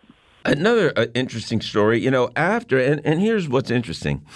The U S said Juan Guaido is the president of Venezuela, even though he's never received a single vote for president, and he's not even involved in his own former party has kicked him out. Okay. The U K has refused to give Venezuela the gold in their sovereign wealth fund. The Venezuela has gone back to court. And even after the U S went to Venezuela to negotiate with Nicolas Maduro as the president of the country, the U K still holds that Juan Guaido is the president of the country. It's pretty clear what's going on here. Your thoughts, Dan? Yeah, no, you're just seeing imperial theft on a massive scale, right? So you have the gold stolen by the Bank of England. You have Citgo, uh, Venezuela's U S oil company, stolen by the United States. Meanwhile, the U S stole, what was it, seven billion dollars from Afghanistan. Um and has now stolen billions of dollars from Russia. Um, you know, you, we live in a lawless world now where uh, the West, and particularly the U S, can just steal whatever assets they want from other countries. Yes. And the other part of it, if you look at it here, to me, I think you have to compare this to the Julian Assange case going on, because things were looking kind of good at one point. And ultimately, the court just said that they're going to rule that the courts are going to go along with number ten Downing Street position, that they're going to act as one, what they call the one voice doctrine. So it sounds to me that what they're saying is, look, we're not going by the facts of the case. We're just simply going to say, you know what, if the leaders in our government decided this way, we're going to ignore the facts of the case and we'll go along with what the leaders of our government said, which says this is not a any kind of a democracy or a democratic process. I think that completely discredits the court in the U K. Dan. Of course. I mean, at this point, there's very few countries in the world that recognize Juan Guaido. The U N doesn't recognize Juan Guaido. The O A S doesn't even recognize Juan Guaido. There's no legal basis for him to be president. Uh, as you say, he not only never received a vote, he never even ran for president. Um, and he holds no elected office at the moment at all. So uh, this is just a joke. Um, and it would be funny, except for the fact that it has these real-world consequences, which means that billions of dollars in assets of the Venezuelan people that could be used for health care, for food, for medicines, is not being used for that. Instead, it's being stolen. I did want to ask you about a couple of things while you're here. Let's start with this. I understand that you are headed to Colombia for the presidential inauguration. What are your thoughts on the upcoming inauguration, or what it means for the region, what it means for Colombia and foreign policy in general? Well, it's one of the most exciting events for me um, that I've seen historically in many years. You have the first leftist president ever elected in Colombia, Gustavo Petro. His running mate, Francia Marquez, is the first Afro-descendant to be elected to that position. And, um, you know, they promised great change, particularly to uh, redistribute wealth. Colombia is one of the most uh, inequitable societies in the world, and they want to change that. They want to help the poor and uh, dislocated people. They actually have about eight million internally displaced people there, more than any other country on earth. So there's a lot of social problems that have to be dealt with. They want to deal with those problems. Meanwhile, we're, we'll see if they are going to also challenge uh, Colombia's NATO status, challenge the U S uh, military presence in Colombia. It'll be very interesting. It's very exciting. And uh, there'll be a lot of uh, uh, leaders from the region who will be cheering him on. You know, I'm watching T V recently and I keep seeing this. They're saying, yes, the guy who won is a former guerrilla. He's a former terrorist. He's a former this. What do we need to know about the new president and his history and why they're making these accusations against him? Well, well he's an interesting guy. Yes, he was a former guerrilla. I mean, Colombia is a horribly uh, inequitable society. It's a very repressive and violent society, and it, it has inspired various guerrilla groups to rise up against it. Uh, Gustavo Petro uh, was a member and leader of the M nineteen guerrillas, but he laid down his arms, arms pursuant to a peace agreement, and uh, he eventually was elected senator, held that position for a number of years. He was then elected mayor of Bogota, the biggest city in Colombia, held that position for some time. He now won the presidency, so I mean he's totally legitimate. Uh, he. he is able to do these things pursuant to the laws of Colombia, and uh, he has done it peacefully. And so uh, they can say anything they want about his past. But, you know, I believe it was Thomas Jefferson that says, you know, that once a government, you know, uh, no longer represents its people, they have a right to rise up, and he did that. You know, one of the big other concerns is that the U S basically used Colombia as a staging ground for, I mean, for literal attacks, literal assassination attempts against the president of Venezuela. There's been a lot of fighting and all kind of infiltration on the Colombia-Venezuela border. I understand there is some work to, you know, try to straighten that out. Now, your thoughts about Colombia being used as a tool of the U S empire in South America and particularly against Venezuela? Yeah, well, it has been used in that way. They've they've been engaged in many provocative acts, particularly on the border area there. uh, with Venezuela. Uh, I understand that, that Gustavo Petro has called uh, Nicolas Maduro, the president of Venezuela, uh, to talk about those sorts of things. I think he wants to stop that. I don't think he wants Colombia to be used in that way. Uh, but I think he's going to need a lot of international support to allow him to stop that, because he has a very strong military that's backed by the United States, that has its own um, desires, its own motives for doing things, and he's going to have to fight that military, and it could be very dangerous for him. So it's one reason all eyes should be on Colombia. Uh, lastly, I understand you just recently returned from Nicaragua, that they had some celebrations. If you could, you know, give us a bit about what the celebration was about and your experience. Yeah, it was the July nineteenth celebration. This is an annual celebration of the overthrow of the U S-backed dictator Anastasio Somoza on July nineteenth, nineteen seventy-nine. It was a real David and Goliath story. You know, uh, Nicaraguans armed, uh, in many cases, with very primitive weapons, bricks, stones, handmade rifles, um, defeated a very heavily armed uh, dictatorship in the Somoza dictatorship, which killed, that dictatorship killed fifty thousand Nicaraguans in the last year of its uh, existence, mostly by aerial bombing. And uh, so every year they celebrate this, and I, I've, I, I've been to a few of these celebrations, and I've never seen so much enthusiasm. Um, people were very excited. In fact, had been celebrating for weeks. There were marches for weeks throughout the country in celebration.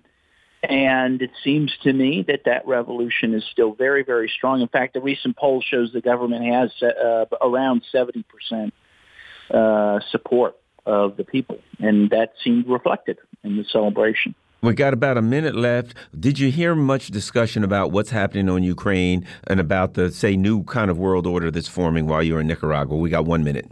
Well, yes. I mean, uh, Nicaragua was one of the first countries, truthfully, to support Russia um, with a special operation in Ukraine. Uh, since that special operation began in February, the President Daniel Ortega actually announced that he would allow Russian troops into the country to def- help defend the country, in part from NATO, which, again, uh, Colombia is now part of. Um, so, yeah, it's on everyone's mind. Um, Nicaragua is now very much looking east towards not only Russia, but China and Iran for assistance in the face of multiple sanctions that the U S has leveled against them. And so, uh, you know, these eastern countries will become more and more important for Nicaragua.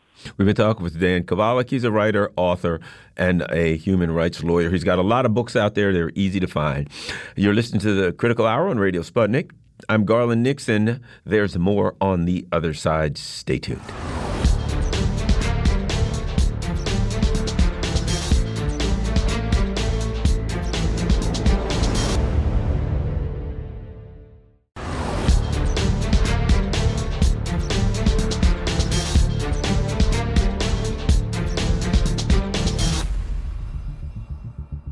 We are back, and you're listening to The Critical Hour on Radio Sputnik. I'm your host, Garland Nixon. Withholding accounts from the bank accounts of rival nation is hurting credibility of Western financial institutions. Also, Peter Schiff argues that the U S is on the edge of an inflationary depression. Joining us now to discuss this, we have Doctor Linwood Tawheed. He's an associate professor of economics at the University of Missouri at Kansas City. Doctor Tawheed, welcome back to The Critical Hour. Thank you, sir. Our first article starts off, love him or hate him, but stockbroker and gold proponent Peter Schiff does make a very compelling observation. Consumers are paying for huge government via the inflation tax. And the only way to slow down runaway consumer prices, you're going to be shocked to hear this, Doctor Tawheed, is to aggressively hike rates and strongly cut back on fiscal spending. Doctor Tawheed, that sounds like just a typical uh, neoliberal slash libertarian policy, but he's right about the issue with our economic woes. Your thoughts? Well, it, it, uh, gold bugs always interest me in how contradictory they can be. Uh, gold bug being a person who believes that if the uh, financial system of the country collapses, then you should have all of your, your, your money in gold as if if you have a bar, bar of gold, then a farmer has a loaf of bread. You can you can buy a loaf of bread with a bar of gold. Uh, the farmer will have to eat too, so uh, he has no reason to sell. Uh, like I said, it's it's better to have uh, food at a time of no money than money at a time of no food. Uh, gold, you you cannot eat gold bars. But okay, but on, on this issue, you know, the conclusion that he's reaching is that we are uh, going into an inflationary depression as opposed to a recession, and, and I'm not I'm not um, um, uh, going to contradict him there. I think this recession is going to be very deep if the if the uh, government continues on with policy and if the Fed continues to raise rates. On the other hand, he is blaming the current re- recession, uh, excuse me, current inflation, on government spending, on deficit spending, and therefore inflation helps the government to uh, to monetize that that deficit. Um, deficit spending in the past, whenever the, the government has gone into deficit spending, uh, we've had uh, m- movement forward in the economy, uh, most of that time without inflation. And when the government pulls back on on uh, spending, uh, the biggest example was in the at the end of the um, Clinton administration. Uh, we went into recession when, when the Clinton administration created a surplus. Uh, so so the problem here is that this inflation is not a demand-driven inflation. It's not caused by having too much money. It's caused by having too little supply. And so the supply problem, of course, is, is not a demand problem, but it, it can eventually end up being a demand problem because weakening supply raises prices. And then when the Fed increases interest rates to bring uh, prices down, then that further weakens supply. It does weaken demand and further weakens supply. And so we have a decrease in both supply and demand. That is uh, a recession into a depression. And so this is not a demand-driven problem. It's not a government spending too much money problem. It's a not having, uh, not spending money in the right places. If if the federal government were, were spending money to increase supply, uh, generally, then we could work ourselves out of this inflation. It's interesting that uh, you know we just uh, had a, a bill to give uh, was it something like eighty billion dollars to the microchip industry. Uh, that would be a good thing in terms of increasing the supply of microchips. I think what should happen, of course, is that that eighty billion dollars should be an investment by the American people, and we should get the dividends from that. I would also suspect that when the companies get that money, they're going to buy back their own stock. That's just my guess, that they're not going to actually use. And that's the next problem. And then the government, knowing that the government won't hold them accountable, because we've seen that time and again. The government last year, I, there's actually, and any, people can look this up, the U S passed a Countering China Act that was two hundred fifty billion dollars. Now they just passed a Countering China Technology Act, same thing as last year, mm-hmm. two hundred eighty billion dollars. That's five hundred thirty billion dollars, over a half a trillion dollars in a period of one year, supposedly to counter China. It seems to me like just another money laundering operation, because when they give this money out, they don't monitor it, and these countries buy back their own stock. They artificially drive up the stock market, which is negative for the economy, and of course, they don't even use the money for what it was intended for. Doctor Tawheed. Yes, eighty billion dollars out uh, from the from the Treasury to the uh, in, to chip makers just simply replaces the eighty billion dollars that they have to use for operating expenses. Uh, they would like to have used that eighty billion dollars to buy back their stock, but they had to pay their employees, and so so now they get eighty billion dollars that they can they can use to well, if they use the eighty billion dollars to pay to pay their employees, but use the other eighty billion dollars to buy back their stocks, you can't really say they're using this additional money to buy back their stock, so you can't make it illegal. It's very difficult to do that with, with just money. And but I uh, but I agree, that's what they're going to do. They're going to buy back their stock. Now, one of the things that he argues, of course, he gets into some traditional libertarianism, like the cost of borrowing should be set by free markets. Let me ask you this. I got to ask you about this term. free market to me doesn't make sense because the market is regulated completely by the government. We saw during that Reddit GameStop incident that in an incident where the little people figured out how to game the system, just like the big people, the government violated its own rules in order to stop them from being able to do it. So the idea that it was a free market would mean anybody can get in here and whatever the rules are, they can use those rules. But when I look at it, it doesn't seem free. It seems like a highly manipulated market. Your thoughts on the, this argument out about free markets and how the, quote, free markets are going to fix everything and set the prices and do it all?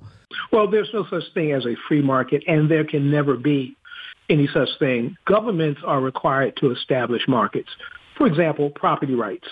Um, you own some property, and uh, the government enforces your ownership of that property if someone tries to take it away from you.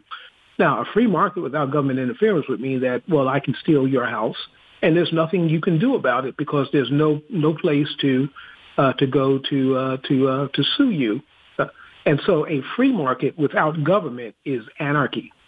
There is no functioning free market. All markets are created by government. Let me ask you about this, and I've always wondered about this. I know we're in a bit of a conversation, but I think it's important. Mm-hmm. If you're saying the government shouldn't be involved in the market, right? The reason there are corporations is because the government comes out with regulations, right, that do things like limit liability of corporations, protect corporations through uh, patents, things of that nature. So if you even go down that road, what you have to say is the government creates the regulations, creates the structure mm-hmm. for corporations and protects the corporations from liability and patent infringement and all that. And then after the government sets everything up for corporations to exist, then the government gets out of it. Unless, of course, the corporations run get broke and then the government has to come eventually and bail them back out, Doctor Tawheed. Yes. What what, cor- what big corporations would like is to be free to do anything. Uh, there are no laws against anything they do, but it would be laws against, for example, consumers suing them if the product uh, turns out to be fraudulent. We don't want government to do that. Uh, we don't want uh, employers or laborers to be able to unionize. A union is a governmental-backed structure. You have a right to join a union, uh, but corporations would like that law to go away. So we want free markets in the labor market, but in the in the goods and products market, we want uh, we want uh, uh, uh, government protection And, and regulation, uh, and, and, uh, regulation on the side of the uh, of the corporation, not regulation to rein in their products and fraud. Could you make an argument that organized labor and unions is a natural product of, quote, free markets? That naturally, if in fact the people on the management and power side go too far, then the, quote, free market will naturally produce a force, which would be organized labor, to push back. So in the free markets argument, then unions and organized labor would be a natural part of free markets. Your thoughts? Well, well, even even uh, uh, uh, classical and, and neoclassical economic theory acknowledges that um, you, as a person in a in a negotiation with General Motors, is an unfair relationship.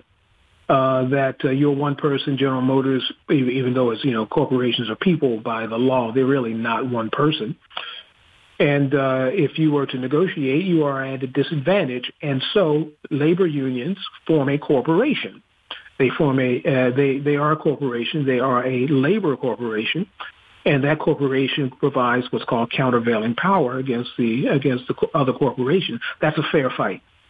Uh, other than uh, union organizing, there is the corporation against the one individual, which is obviously going to be unfair. Uh, there's an interesting article on Counterpunch, "The West Can't Stop Pillaging Other Countries' Bank Accounts." They talk about the West seizing three hundred billion dollars, and we now know it's considerably less than it appears to be, but a, a considerable amount of uh, Moscow's money. They also talk about the issue with Venezuela, with the U K seizing a couple billion dollars worth of their gold. And they basically they say that this erodes trust in the financial system, and it sends the message that keeping your savings in dollars or in Western banks is very dangerous. You could lose them. And they go on to say Russia, China, and the rest of the big BRICS countries, Brazil, India, and South Africa, and growing, are officially working on their own new global currency. Put all this stuff together, Doctor Tawheed, your thoughts. Well, the, the, the fact is that the blowback to this grabbing of other people's assets, other countries' assets by, by the Western countries is uh, is uh, creating a blowback. Part of that blowback is de-dollarization, but that's not something that is uh, occurred uh, uh, just as a result of, say, the uh, Russia-Ukraine.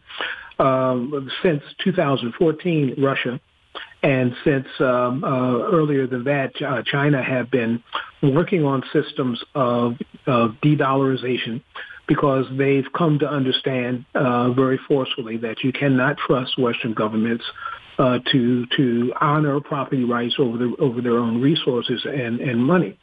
And so they've been working on these alternative systems. Uh, Chinese system is the cross-border interbank payment system, and uh, the Russians have a have a system as well.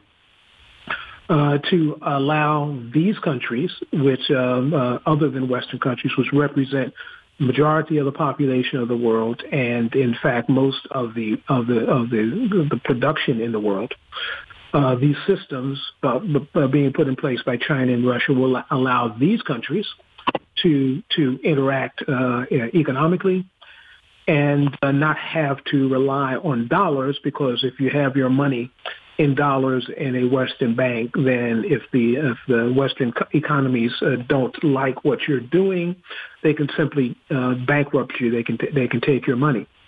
And so uh, the the BRICS, uh, uh, the organization of um, uh, Brazil, Russia, India, China, and South Africa, and which has expanded out to other countries, is working on a what uh, a reserve currency.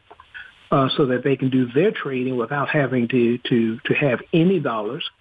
And uh, that is a commodity-based uh, currency. That is, the value of, of South African resources will be used to uh, place the value of its currency.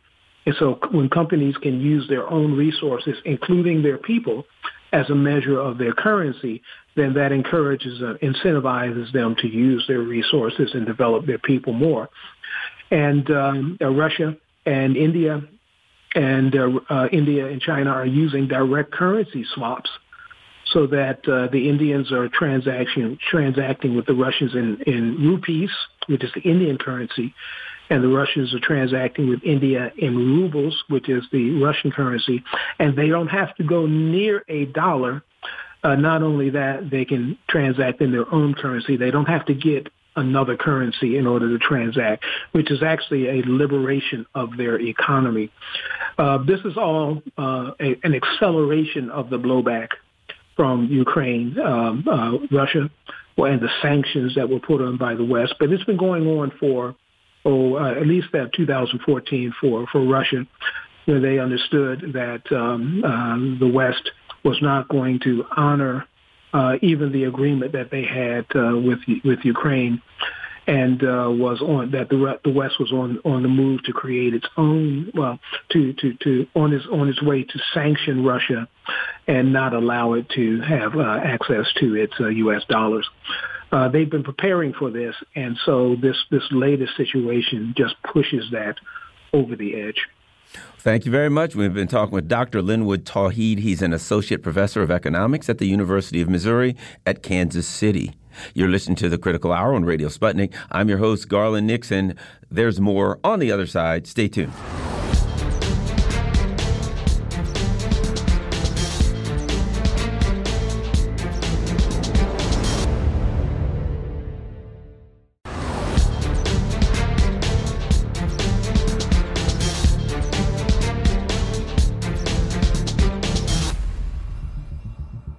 We are back, and you're listening to The Critical Hour on Radio Sputnik. I'm your host, Garland Nixon, with my co-host, Doctor Wilmer Leon. Thank you, Garland. As the U S bargains for the release of W N B A basketball star Brittany Griner, many Americans languish in U S prisons for similar offenses. A man in Mississippi is serving a life sentence for less than two ounces of marijuana. Joining us now to discuss this matter, we have Doctor Colin Campbell. He's a D C senior news correspondent. Doctor Campbell, welcome back to The Critical Hour. Thank you. Thank you. It's good to be back. Let's put two stories together. Two articles. On July twenty-seventh, the Biden administration offered their Russian counterparts a deal, released W N B A player Brittany Griner and alleged U S spy Paul Whelan in return for the U S releasing Russian arms dealer Viktor Bout. Griner, currently on trial, faces a maximum of ten years if convicted of possessing cannabis. Here's another story from the U S. A man sentenced to life in prison on a marijuana possession charge has lost his appeal to the state's highest court. Thursday, the Mississippi Supreme Court ruled that Alan Russell's life sentence was not a violation of the Eighth Amendment and was in line with the state statute. Two, less than two ounces of marijuana, he's in for life. Colin, this uh, Griner thing has opened up a conversation that's very important, particularly to people of color in this country. Your thoughts? Most definitely. If you look at Brittany Griner's situation and the reason why she has been uh, held in Russia, for example, is alarming to many people here who compare their situations to Brittany Griner's and say, well, it looks like the U S government is doing all they can to get Griner back home. But what about the people who suffered injustices when it came to disparate sentencing dealing with marijuana charges, especially when we see how much money companies are making with marijuana now? Uh, there are dispensaries all around D C. I used to live out in Colorado. I remember the first time returning to Denver and seeing all the dispensaries around. And what's happening? They're making millions upon millions of dollars with these dispensaries and this burgeoning industry of, of cannabis. Meanwhile, you have people, uh, particularly, and I would say mostly, I, I don't know the exact numbers on this, but if past this prologue and looking at the history of incarceration in this country, it would be mostly black Americans, black American men who are languishing in prisons dealing with sentencing because of marijuana possession charges or other types of related charges uh, dealing with cannabis. And we wonder, uh, many wonder what the U S government is doing to try to ameliorate some of those issues. But of course, it can be state by state. When you look at Mississippi, for example, uh, that's what's happening here. You have the highest uh, court in that state saying that there was not a violation of the Eighth Amendment, which is cruel and unusual punishment. Well, that could be arguable. Cruel, uh, to have a life sentence is something that is given to people, and it's been uh, considered not necessarily cruel and unusual. But could it be considered cruel and unusual because of the type of violation?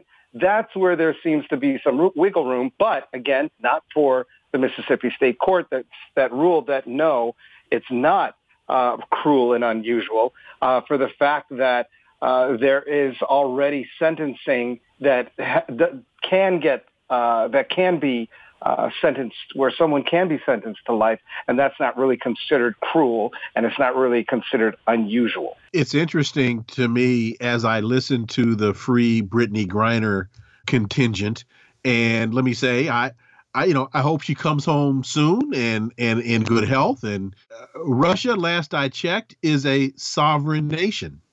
They have their own set of laws. They have their own processes that they go through. And this really, to me, appears to be that Russia wants to send a very clear message. We're a sovereign country. We're going to send this through its paces. And when we're ready to do what we want to do, we will do it. I've also heard that this really also has to do with a reaction by Russia to the way that Russian athletes have been treated as a result of doping accusations or allegations. Do you have any insight into that? I don't have any okay. uh, insight into what, you know, to Russia's logic or their rhetoric based on how they feel about doping. Uh, but okay. we, when we look at doping and we look at the agencies that test athletes, it, it isn't just the U S that is in that jurisdiction. It's a part of a, a committee that looks at the the results of the screening and makes that decision on whether or not an athlete, uh, like in the Olympics, can compete or not. It's not just contingent upon the U S's evaluation of the uh, the, the screening of a of an individual athlete. It depends on a group of people that are usually uh, diverse in nature, at least when we look at the nations involved, to decide the athlete's fate if they are deemed to have been using performance enhancing financing drugs, for example.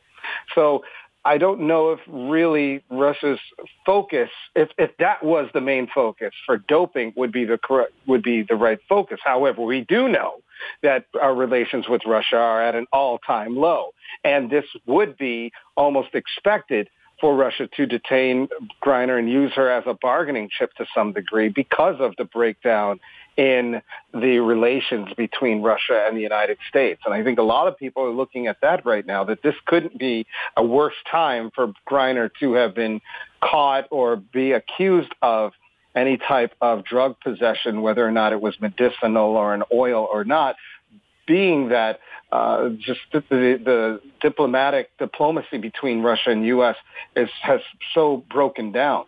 Um, other people wonder about Mark Fogel. Mark Fogel was is another person, I believe, that is caught in Russia right now, who was um, he was trying to enter the country last year with a half an ounce of, of medical marijuana. He also is incarcerated, and his name really has not been coming up that much. Uh, again, looking at the negative effects and the uh, the perception of marijuana and just the stigma that's attached to it in other countries. And of course, yes, Russia has its uh, its sovereign rule and, it, and its sovereignty. And so uh, when when we look at it, if we look at it through an American prism, not prison, but prism, we say, wow, this seems like a harsh punishment for Griner. But of course, it's a different country. That is, you know, commensurate with some of the the penalties that one would face if they're caught with drugs there. Much like in America a few years ago, uh, it was a lot harsher when caught with marijuana. But since then, uh, we have more progressive laws. We've decriminalized it in some places.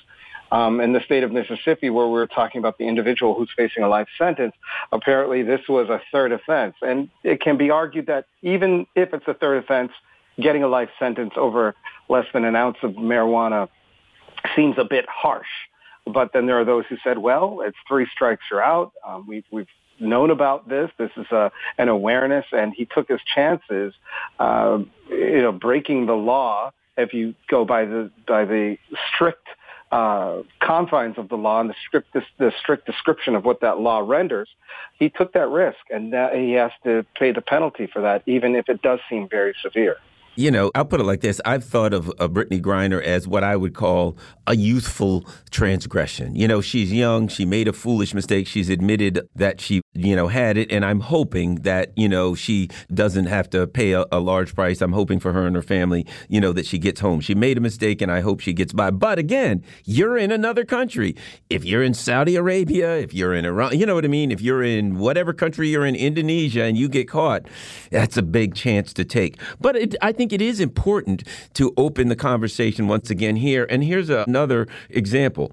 The Legal Aid Society, in response to recently released data from the New York City Police Department, we're not talking about Mississippi, showing that New Yorkers of color made up more than ninety-four percent of arrests. Now, this is two years ago, and summonses issued for marijuana violations and offenses in twenty twenty. One of the things I think it's important to realize, too, Colin, is this. Even in states where marijuana is legal, there are still some laws, such as maybe somebody's smoking a joint in public. There's still some laws you can only have an ounce and somebody has two ounces. And what has been found in states where it's legal, and particularly in here in D C, is these citations and arrests for violations of the legal laws, plants and stuff like that, still tend to be mostly people of color.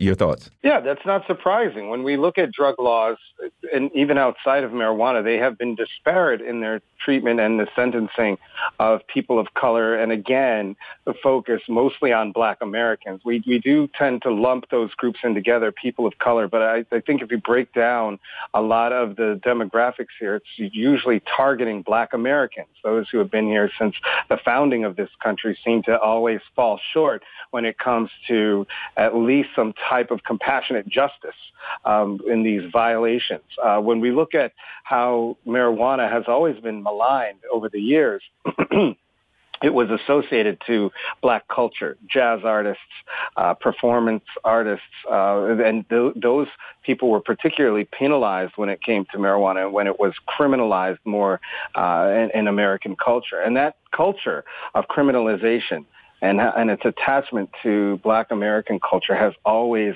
existed.